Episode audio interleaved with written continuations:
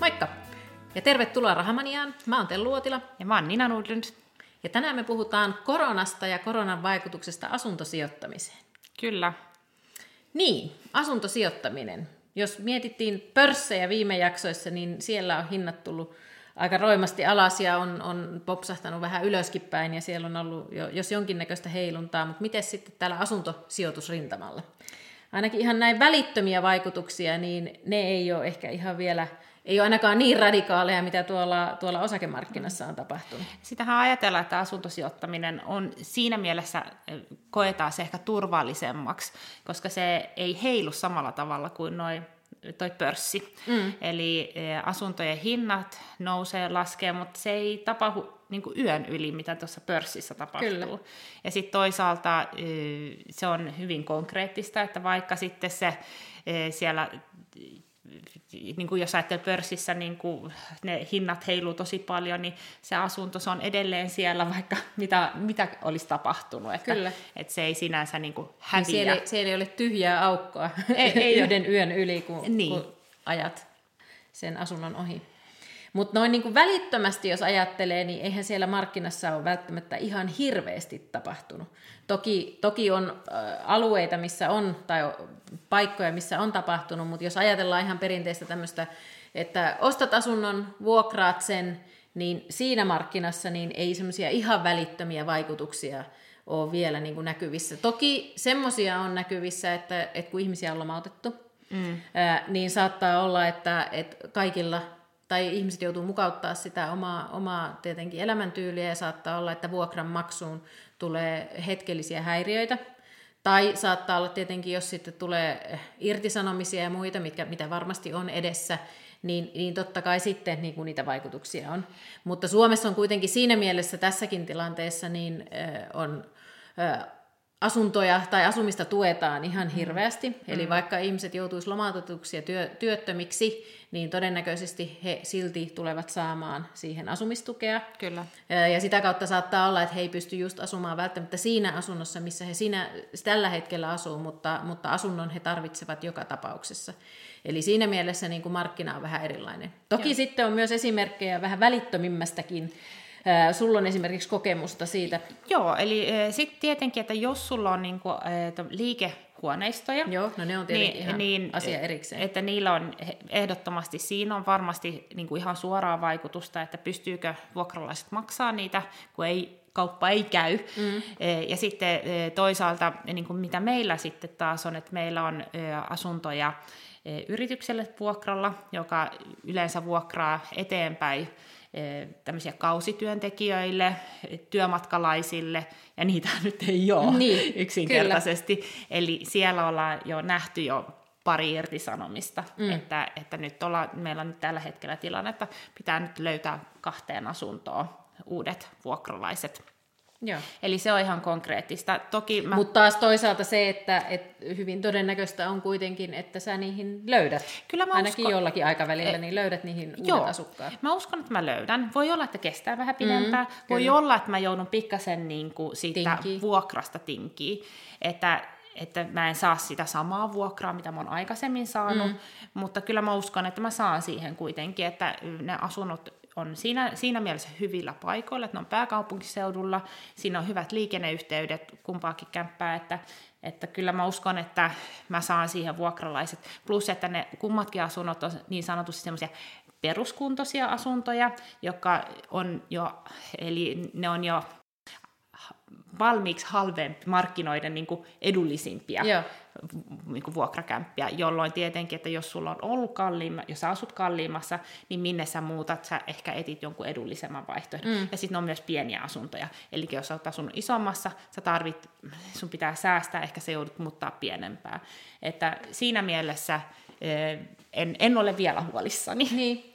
Joo, ja ainakin itsellä oli yksi kokemus tuossa just ennen tätä koronakriisin puhkeamista, niin me yhdellä sijoittajaporukalla ostettiin yhdestä taloyhtiöstä niin kuin asuntoja ja sitten vuokrattiin niitä nyt eteenpäin, niin me ainakin saatiin ne vuokralle hmm. heti.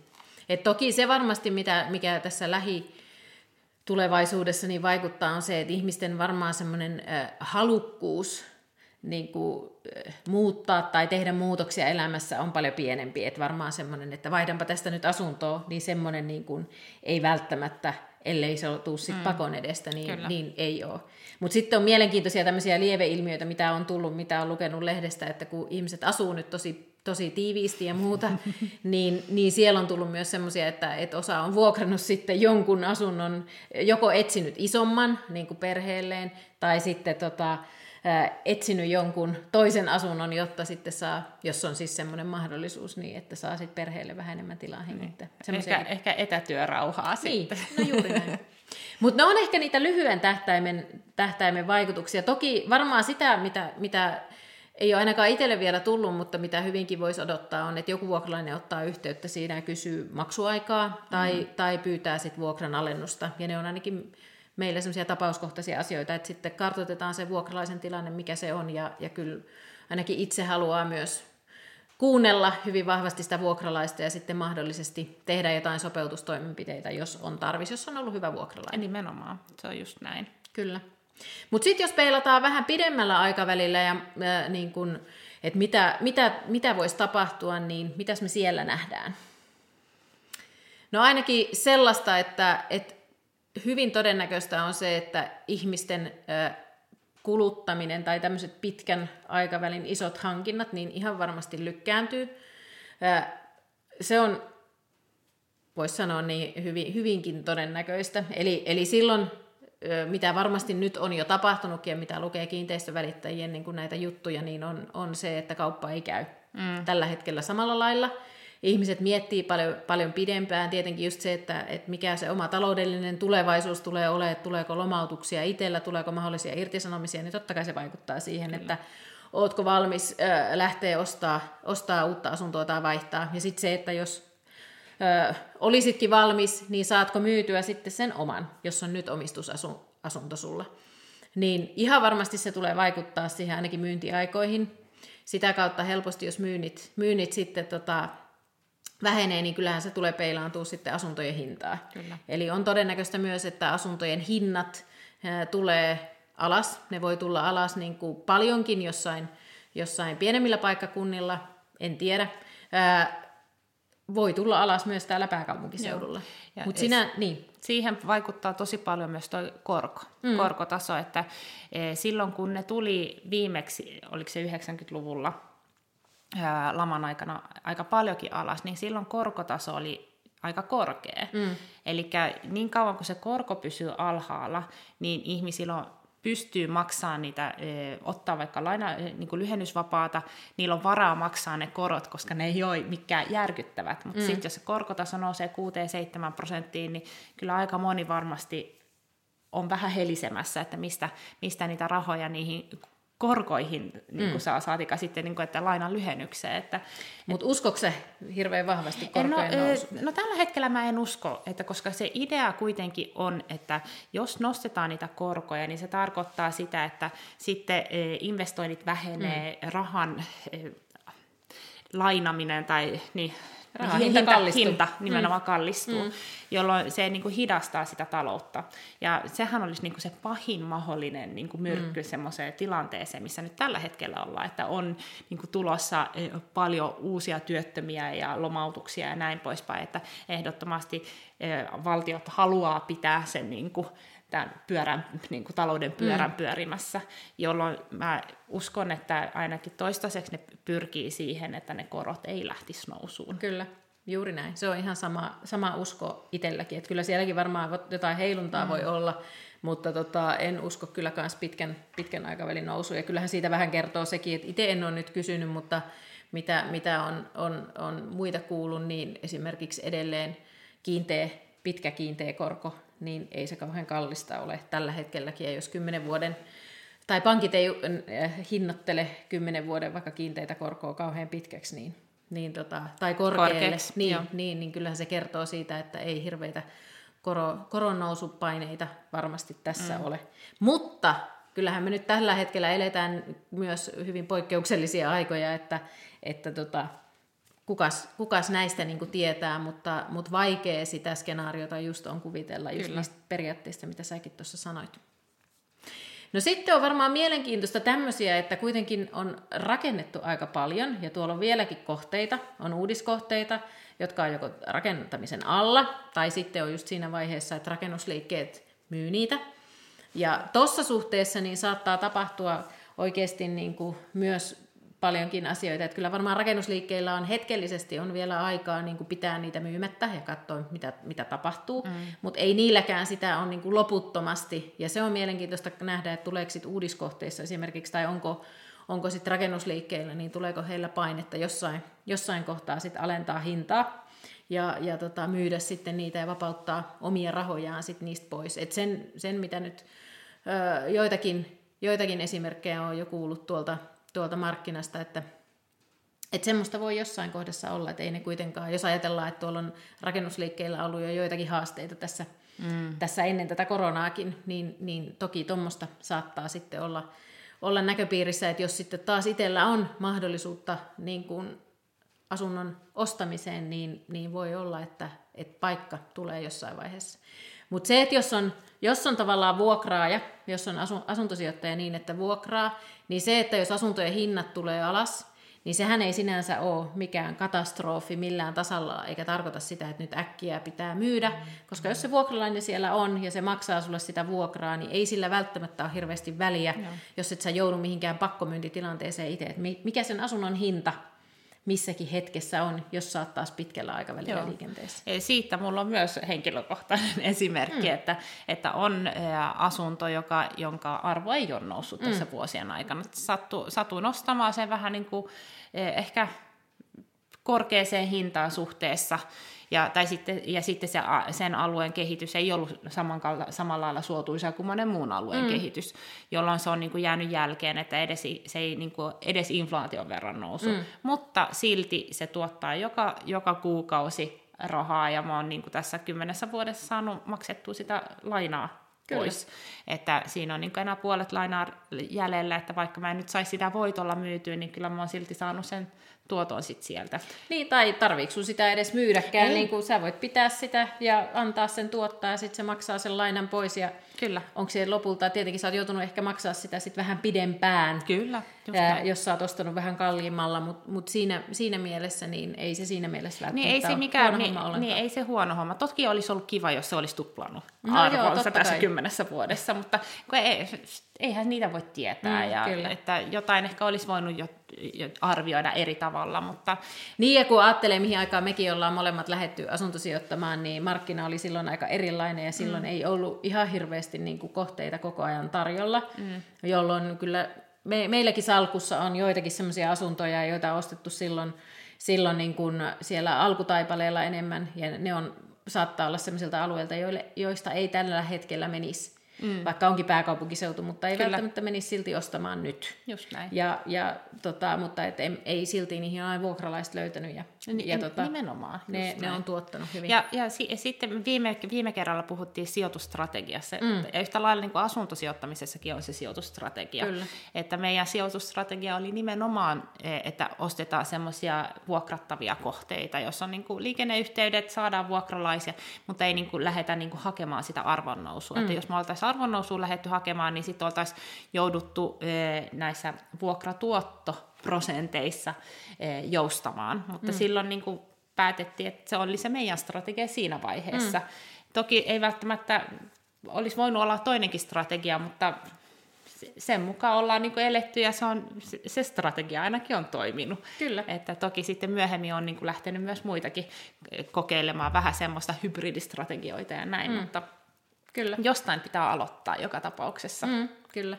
Mutta mut että tärkeää on just se, että, että vaikka asuntojen hinnat tulisi tässä alas, mutta jos ei sun tarvi, sun talous ei semmoista, semmoista pakkoa siihen aseta, niin ei missään nimessä kannata sit lähteä myymään mm. niin kuin siihen laskevaan markkinaan, vaan kannattaa. Ja jos vuokralainen maksaa vuokran ja muuta, niin sitten on hyvä tilanne.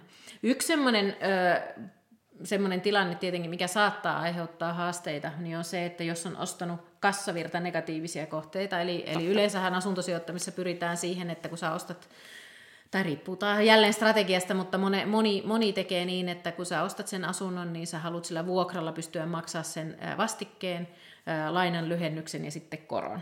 Ja sitten olisi hyvä vielä, että siitä vähän jäisi sulle sen jälkeen. Ja jos ne on ollut... Niin, koska sitten verot pitää tietenkin myös maksaa. Niin, myös verot, kyllä. Mutta, mutta ylipäänsä myös niin kun sen jälkeen on mahdollista, että sulle jää plussaa itselle, että ne on kassavirta positiivisia. Mutta jos sulla onkin sellainen tilanne, että sulla on useampi asunto tai, tai asuntoja, jotka ei tota, sitten se vuokra ei riitä maksaa kaikkia näitä eriä, vaan sä joudut joka, joka kuukausi laittaa sinne sitten omasta pussista. Niin tämmöiset saattaa olla tietenkin pieniä riskinpaikkoja mm. siinä tilanteessa, että jos, jos sun oma tulotaso pienenee, su, sut lomautetaan tai, tai tulee irtisanomisia, niin sit siinä tilanteessa niin saattaa olla, että et, et, et sulle ei olekaan sit rahaa enää, enää laittaa siihen. Ja silloin tietenkin kannattaa semmoisessa tilanteessa ensinnäkin pyytää laina lyhennysvapaita. Se on yksi, yksi keino. Ja sitten tietenkin niin kuin katsoa se, että et, et pystyykö sitä laina-aikaa mahdollisesti pidentää, jolloin sä saattaisit saada sitten sen, sen kuukausierän pienemmäksi. Se voi tietenkin tämmöisessä tilanteessa olla pankin kanssa haastavaa neuvotella, mm. mutta, mutta joka tapauksessa niin kuin niitä vaihtoehtoja on. Ja tietenkin sitten semmoisessa tilanteessa, jos joudut myymään, niin sitten sit se voi olla se voi olla se tilanne, mutta jos ei sellaista ole, niin, niin ei ole niin kuin mitään syytä lähteä panikoimaan asunto, asuntosijoitusten kanssa. Näin ainakin mä itse katson. Toinen semmoinen paikka, mikä ei ole kyllä ehkä tällä hetkellä niin kuin se kaikista, tai en itse ainakaan lähtisi, niin on flippikohteet. Joo. Eli jos, jos harrastaa, osta, remontoi, myy, mitä on itsekin tullut tehtyä tässä matkan varrella jonkun verran, niin tämä ei ole kyllä ehkä se paikka siihen, että koska siinä on kuitenkin ideana se, että sä pääset hyvin nopeasti myymään sen sitten uudestaan, Joo. sen asunnon. Ja sitten tämmöisessä tilanteessa se ei välttämättä ihan kädenkäänteessä käy. Ja sitten taas toisaalta myös se, että, että on hirveän vaikea määrittää tällä hetkellä, tai paljon vaikeampaa määrittää se tuleva myyntihinta, jos esimerkiksi asunnot ei oikein liiku, niin kuka, kuka sen sanoo, että mikä on tällä hetkellä se oikea hinta sit sille asunnolle? Ja yhä enemmän mennään siihen ostajan markkinaan, mm. eli on niin kuin varaa valita. Joo. Ja toki silloin, jos niin kuin ostajilla on varaa valita, niin ne ei välttämättä ota sitä premium-hintasta mm. kohdetta, jos ei se ole semmoinen just tosi haluttu ja siellä on hirveä kilpailu. Vasta silloinhan sä saat sen premium-hinnan, että niin kauan kuin ei ole useita, jotka haluaa sitä samaa kohdetta, niin se on aika vaikea sit saada semmoinen niin kuin ylihinta sit siitä Kyllä. kohteesta. Että... Kyllä. Näinpä just, mutta ehkä, ehkä tämmöisiä ajatuksia, mitä meillä asuntosijoittamisesta niin kuin tällä hetkellä ja tässä markkinatilanteessa tulee tosi mielenkiintoista katsoa nyt sit pitkällä aikavälillä, että, että tuleeko asuntojen hinnat alas ja, ja mitä siellä tulee tapahtua ja mitä, mitä vuokralais piireissä tapahtuu, mutta kyllähän niin kuin taantumissa ja, ja lama-aikoina ylipäänsä niin vuokra-asuminen, jos joku, mm. on ennemminkin lisääntynyt, koska saattaa olla, että ihmiset ei nimenomaan uskalla investoida siihen omaan mm. tai on pakkomyyntitilanteessa ja, ja sitten tota, johonkinhan heidän on kuitenkin mentävä asumaan ja silloin vuokra-asuminen saattaa nostaa vielä päätään ja, entisestä. Ja jos se oma tila ja taloudellinen tilanne on hyvä, niin kyllähän myös tällaisissa poikkeustilanteissa on mahdollisuus tehdä niitä löytöjä, Juu. tehdä niitä hyviä diilejä. Todellakin. Ja se, että niin kun sä teet jonkun hyvän diilin, ei tarkoita sitä, että se olisi niin kuin, että nyt sä ryöstät jotain muita tai näin, että kun ihmiset e, just paljon puhuu Tosi siitä som, somessa, että, että joo, että nyt noin...